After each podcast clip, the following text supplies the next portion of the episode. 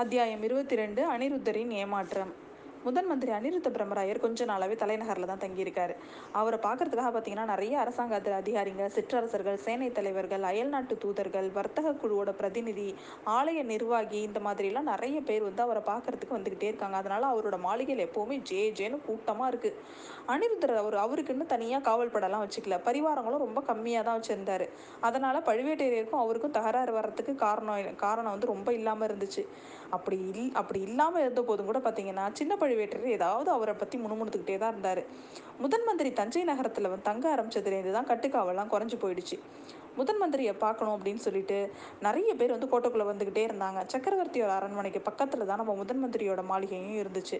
அதனால் அரண்மனை வட்டாரத்தில் பார்த்தீங்கன்னா ஜனக்கூட்டம் அதிகமாகிட்டே இருந்துச்சு முதன் மந்திரியோட பேரை சொல்லிக்கிட்டு அவரோட இலச்சினையை காமிச்சிக்கிட்டு நிறைய பேர் வந்து வந்து அவரை பார்த்துக்கிட்டே இருந்தாங்க. இதெல்லாம் வந்து கட்டுப்படுத்தணும்னு சின்ன பழுவேட்டர் நினைக்கிறாரு. ஆனால் நேரில் போய் முதன் மந்திரிகிட்ட சண்டை பிடிக்கிறதுக்கான துணிச்சல் அவர்கிட்ட இல்லை. பெரிய பழுவேட்டரையர் இருந்தால் ரெண்டு பேருமா யோசிச்சு என்ன செய்யலான்னு பண்ணியிருப்பாங்க. ஆனால் இந்த சமயம் பார்த்து பழுவே பெரிய பழுவேட்டரையர் வந்து கடம்பூர் போயிட்டார். அதனால இவருக்கு ஒரு கை உடைஞ்சது மாதிரி இருந்துச்சு. கோட்டை கோட்டைக்குள்ளே வந்து ஜனக்கூட்டத்தை சேர்த்து இன்னும் வந்து இது இதெல்லாம் வந்து பண்ணுறது பத்தாது. க ஜனக்கூட்டத்தை சேர்த்து இந்த மாதிரி கட்டுக்காவலுக்கு பிரச்சனை கொண்டு வர்றதெல்லாம் பத்தாதுன்னு சொல்லிட்டு இந்த முதன் மந்திரி என்ன பண்ணுறாரு அடிக்கடி சின்ன பழுவேட்டர்கிட்ட ஏதாவது உதவி வேணும் அப்படின்னு சொல்லிட்டு கட்டளை அனுப்பிக்கிட்டே இருக்காரு. கொஞ்ச நாளைக்கு முன்னாடி கோடிக்கரைக்கு போகணும் அப்படின்னு சொல்லிட்டு சில வீரர்கள் வேணும் அப்படின்னு கேட்டார். காலாந்த கண்டரும் ஆட்களை கொடுத்து உதவினார். அதுக்கப்புறம் நேத்தி பார்த்தீங்கன்னா உயர்குல பெண்மணி ஒருத்தரை திருவையாத்திலேருந்து அழிச்சிட்டு வரணும். அதுக்கு பழுவூர் அரண்மனையோட மூடு பல்லக்கு ஒன்றும் சிவிகை தூக்கிகளும் வேணும் அப்படின்னு சொல்லி அனுப்பிச்சு அனுப்பிச்சாரு. சின்ன பழுவேட்டரின் கோரிக்கையை நிறைவேற்றினாரு. ஆனால் மனசுக்குள்ளே இந்த பிரம்ம இந்த பிரம்மராயர் ஏதோ சூழ்ச்சியில் ஈடுபட்டிருக்காரு. அந்த மாதிரி மூடு பல்லக்கில் வச்சு வரவழைக்கக்கூடிய உயர் குடும்பத்து பெண்மணி யாரு? எதுக்காக இங்கே வர்றா? இதை எப்படியாவது கண்டுபிடிக்கணும் அப்படின்னு அவர் நினச்சிக்கிறாரு. இது இப்போ இந்த மறுநாள் பார்த்தீங்கன்னா முதன் மந்திரி அனிருத்தரோட மாளிகையில் மூடு இந்த இந்த மூடு பல்லக்கில் வந்தது யார் அப்படின்னு தெரிஞ்சுக்கிறதுக்காக இன்னொரு மனுஷனும் ரொம்ப ஆவலாக இருந்தான். அது வேற யாரும் இல்லை. நம்ம ஆழ்வார்க்கடியான் தான். இப்போ அந்த பெருமழை பெ பெய்த அன்னைக்கு மறுநாள் காலையில் அனிருத்த பிரம்மராயர் வந்து நல்லா குளிச்சு முடிச்சுட்டு பூஜை புனஸ்காரம்லாம் முடிச்சுட்டு மாளிகையோட முன்பகுதிக்கு வந்து பார்க்குறாரு தன்னை யார் யாரெல்லாம் பார்க்க வந்திருக்காங்கன்னு.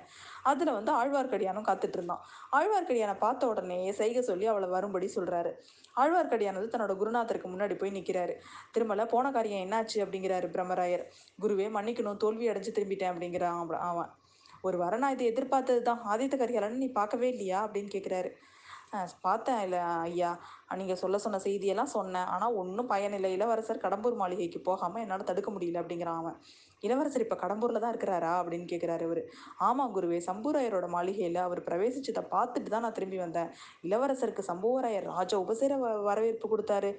சுற்றுப்புறத்து மக்கள் கா பா காமிச்ச உற்சாகத்தை வந்து சொல்லவே முடியாது அப்படிங்கிறா அப்படிங்கிறான் அவன்.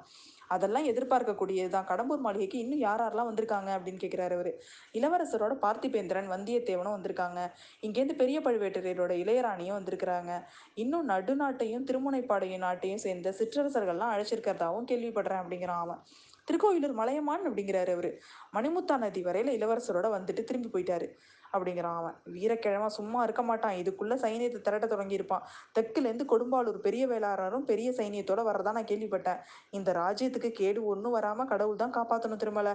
நீ வர்ற வழியில சோழ நாட்டு மக்கள்லாம் என்ன பேசிட்டு இருந்தாங்க அப்படின்னு கேட்குறாரு சின்ன இளவரசருக்கு நேர்ந்த இவ்வித விபத்தை பத்தி நிறைய பேர் பேசிக்கிட்டே இருக்காங்க ஐயா. பழுவேட்டரர்கள் மேல ரொம்ப கோவமா இருக்காங்க. சில பேர் உங்க மேலேயும் கோவமா தான் இருக்கிறாங்க அப்படிங்கிறான் அவன்.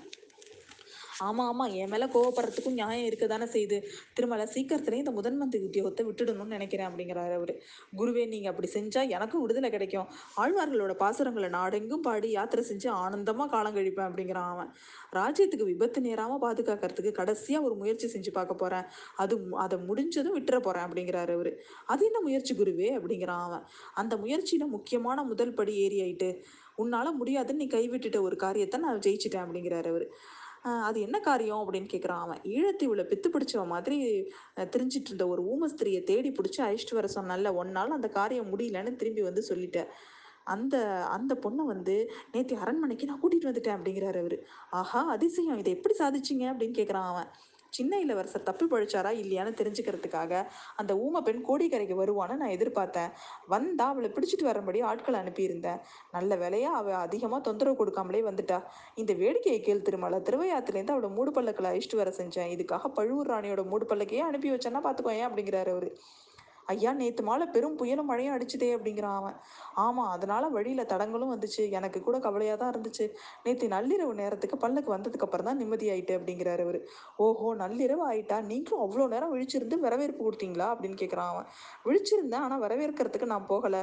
வீட்டு பெண்களை விட்டே வரவேற்க செஞ்சேன். வெறி பிடிச்சவளாயிட்டு என்ன தகராறு செய்கிறாளோன்னு கவலையாக இருந்துச்சு. நல்ல வேலையா? அப்படி ஒன்றும் நடக்கலை. நல்லா சாப்பிட்டுட்டு உடனே தூங்கி போயிட்டா. திருமலை உண்மையை சொல்ல போனா இன்னும் அவளை பார்க்குற விஷயத்துல எனக்கு கொஞ்சம் பயமாக தான் இருக்கு. நீ இந்த சமயம் வந்தது நல்லதா போச்சு அப்படிங்கிறாரு அவரு. குருவே நானும் அந்த பெண்மணியை பார்க்க ரொம்ப அவளாக இருக்கேன்.